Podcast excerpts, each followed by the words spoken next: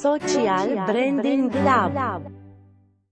こんにちは。こんにちは。と今、スカイハイさんが BE:FIRST っていうグループ作っているんですけど、知ってますか？あ、知らなかったです。いやあの NiziU わかりますか？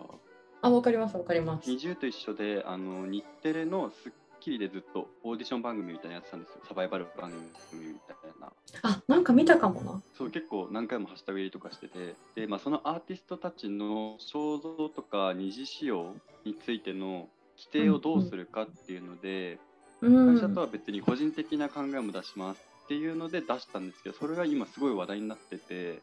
はいはい。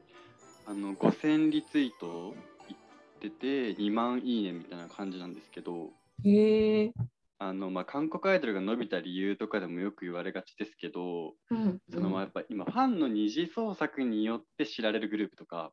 ガンガはいはいンいて、本当それこそファンが一眼で撮ったその子だけを収めた動画がもうめちゃくちゃバズってランキングうんうん1位と CD の売り上げにすらつながるみたいなことが韓国ではざらに起きていてはいで。日本でも多分あの奇跡の一枚って言われる橋本環奈ちゃんとかが異例だと思うんですけどああいうことがあるっていうことも、まあ、スカイハイさん述べていて、うんうん。でじゃあ自分のグループはどうするかみたいなところで販売をするのはやっぱダメだけど、うん二次利用とかはもう今この時代ダメって言えないよねみたいな感じのお話をされてるんですよ。えっと、K-POP K-POP とか韓国では割と暗黙の了解的にそういう写真とか撮ってどんどん拡散したりとか、ね、なんか動画に字幕つけたりとかっていうのがなんか歓迎されてる節もあるみたいのはありつつなんか法律とのバランスってすごい難しいですよね。なんかあと知ってる人と知ってて、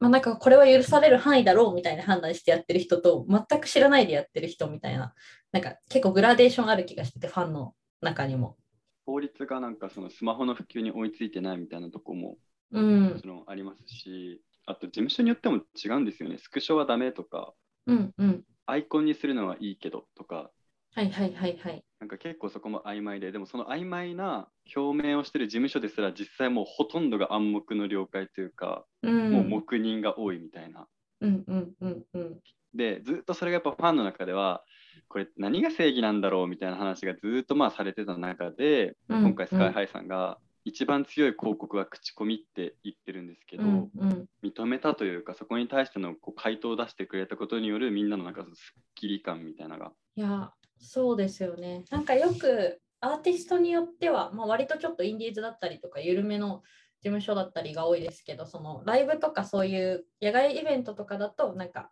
今写真タイムですよみたいな感じで、なんか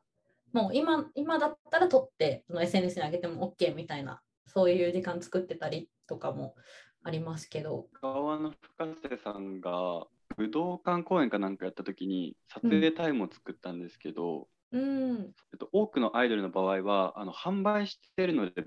ブロマイドとか写真をお金で、うん、撮影自由にしちゃうとそこの価値が落ちるからダメっていう話をはい受けたらしくて、はいはい深瀬さんはじゃあ自分たちはグッズで写真を出していないので写真撮影 OK ですよね、みたいな交渉をしたっていう話が結構話題になってて、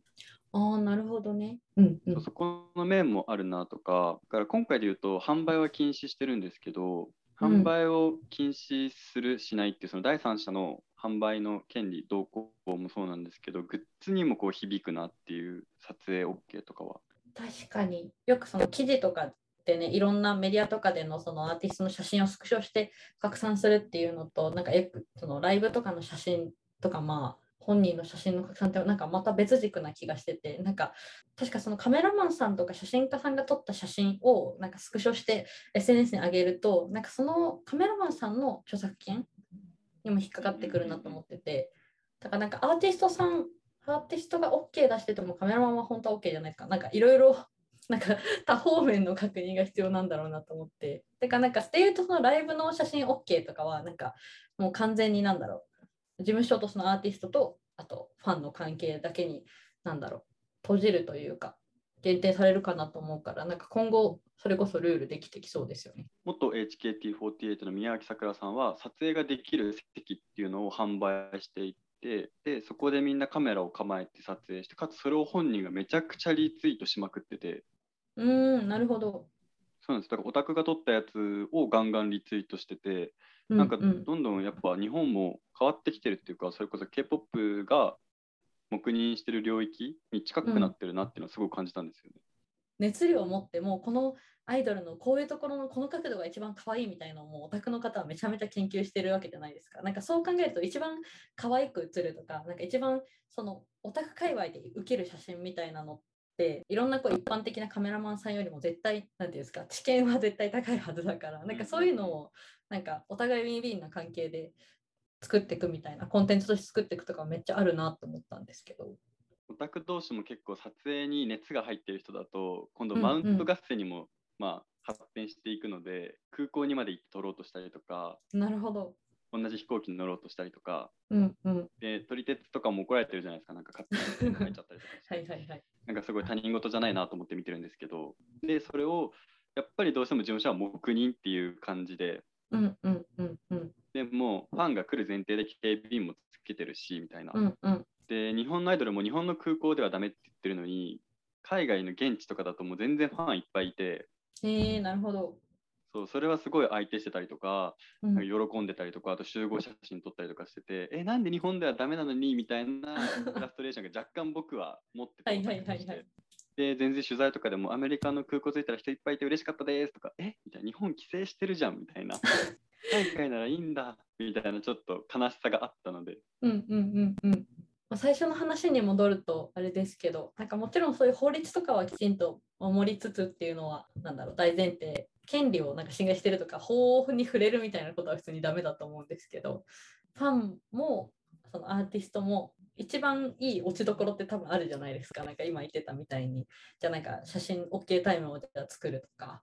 今後もなんか議論されそうですよね。はい、日高さんも、まあ、かたくなにその販売はダメっていうことは言ってるんですけど、うんうん公式サイトでも本にも。けど、ここも韓国では許されてるというえー韓国ではあのその販売でファンが資金の生計を立てて本人の誕生日の広告を自腹で出してあげたりとか、うんうん海外に飛ぶための費用に回してたりとかしていて資金源になってるんですよ。で結果それがまあ巡り巡って本人たちに使われているのでよしとするみたいになっちゃっているので、日本も多分これから5年10年とかでファンダムっていうんですけど、まあ、ファンダムが形成されていったらまた変わってきて、まあ、ルールもどんどんどんどん変わっていくのかなと思って今日はその一歩を紹介したいなと思って取り上げました。ありがとうございます。めっちゃ驚きでした。そのお金稼ぎもなんとなく黙認されてるところがあるっていうのは今日初めて知りました。本当すごい人はなんか億稼いでるらしいです。ええ BE:FIRST の今後の注目しつつアーティストの肖像権について考えてみました。ありがとうございます。ありがとうございます。